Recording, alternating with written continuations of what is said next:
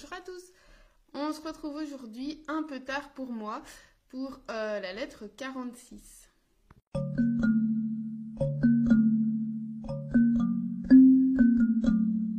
Lettre 46 qu'il ne m'a pas fallu beaucoup de temps pour lire parce qu'elle n'est pas très longue, mais voilà, les aléas de la vie et de la journée m'ont fait retarder, retarder cet enregistrement. Alors, dans la lettre 46, Sénèque dit qu'il a reçu le livre de Lucilius. Donc Lucilius a écrit un livre et lui a envoyé. Et on peut dire que ça lui a plu.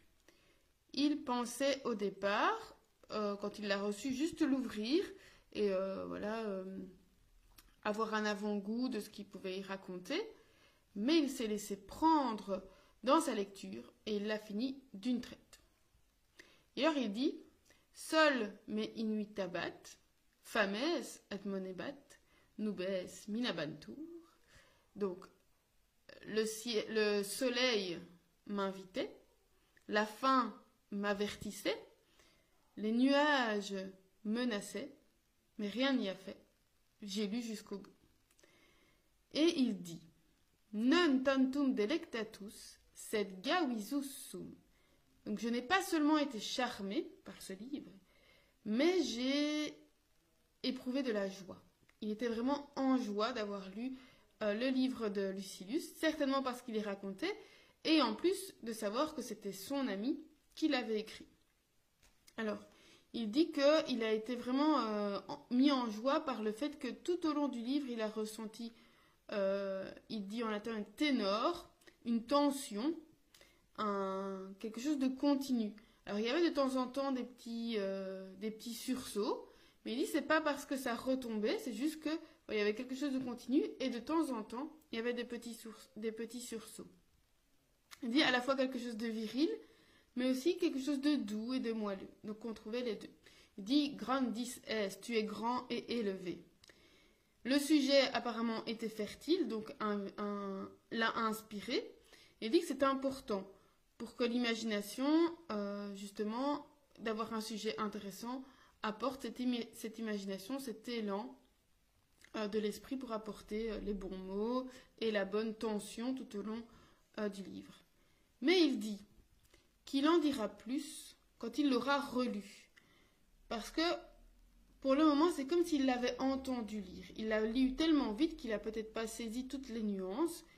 Et il dit Je vais le relire avec attention et je reviendrai vers toi.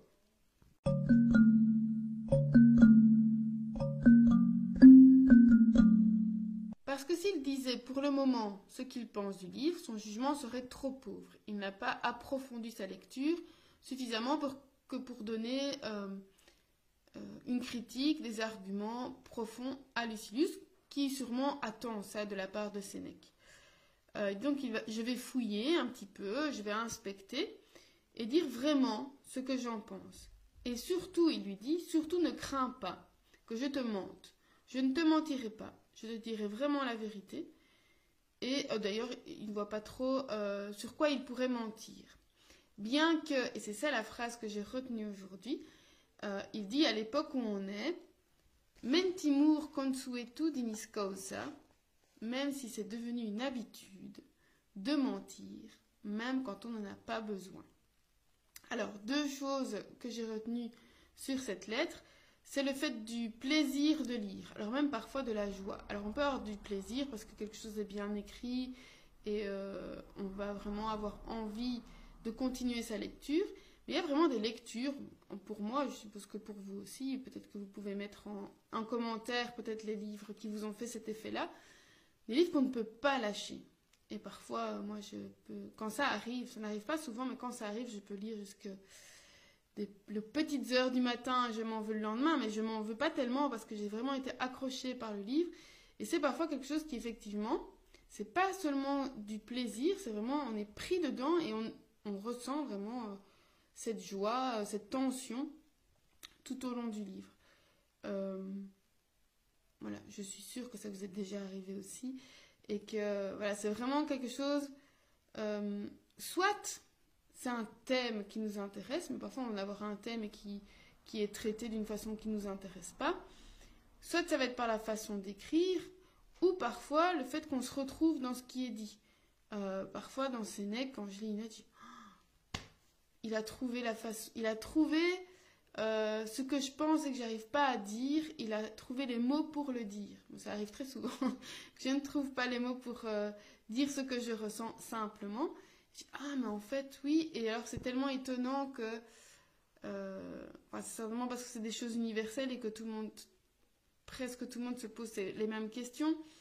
Mais voilà, de, plus de 2000 ans après, tu dis, Hum, en fait, près de 2000 ans après, tu dis, ah, mais euh, finalement, lui, il a trouvé les bons mots. Et ça, ça fait écho chez moi, évidemment. La deuxième chose, c'est la dernière phrase donc, de Sénèque dans cette lettre-là, qui est le fait d'avoir cette habitude de mentir. Je me suis posé la question, tiens, est-ce que toi, tu, mens parfois par habitude, alors que tu n'es pas obligé de le faire? Et en fait, oui.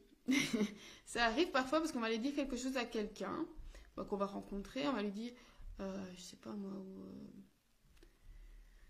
quelque chose qui, on va dire que, ce- que ce qu'il a fait ou ce qu'il porte, ou je sais pas, nous plaît en fait pas, pas vraiment. Et pourquoi est-ce qu'on va mentir? Voilà, je me suis posé la question. Pourquoi est-ce qu'on va être, euh, on va se forcer à dire quelque chose, ou même que ça va venir naturellement, quelque chose qu'on ne pense, pas vraiment. Alors soit ben, parce qu'on pense que ça va faire plaisir à la personne en face, alors finalement c'est peut-être pas lui rendre service de dire que, que, que quelque chose nous plaît et que finalement lui il n'en est peut-être pas sûr non plus. Soit euh, pour se faire bien voir soi-même, donc là point de vue égoïste en disant euh, voilà si je dis ça peut-être qu'il va euh, il va vouloir m'avoir comme ami voilà. Dans tous les cas c'est un mauvais calcul. Euh, voilà. Autant dire la vérité ou ne rien dire du tout. Si on ne nous demande pas notre avis, parfois il vaut mieux ne rien dire. Enfin, je pense, hein, c'est mon cas. Enfin, c'est ma façon de, de penser. Donc, je vais réfléchir à cette habitude de mentir, voir un peu s'il n'y a pas d'autres cas dans lesquels. D'autres cas de figure dans lesquels ça se présente. Vous pouvez aussi y réfléchir euh, d'ici demain. On se retrouve demain d'ailleurs pour la lettre 47. On approche des 50, de la moitié du défi. Je vous retrouve demain. D'ici là, portez-vous bien ou à l'été.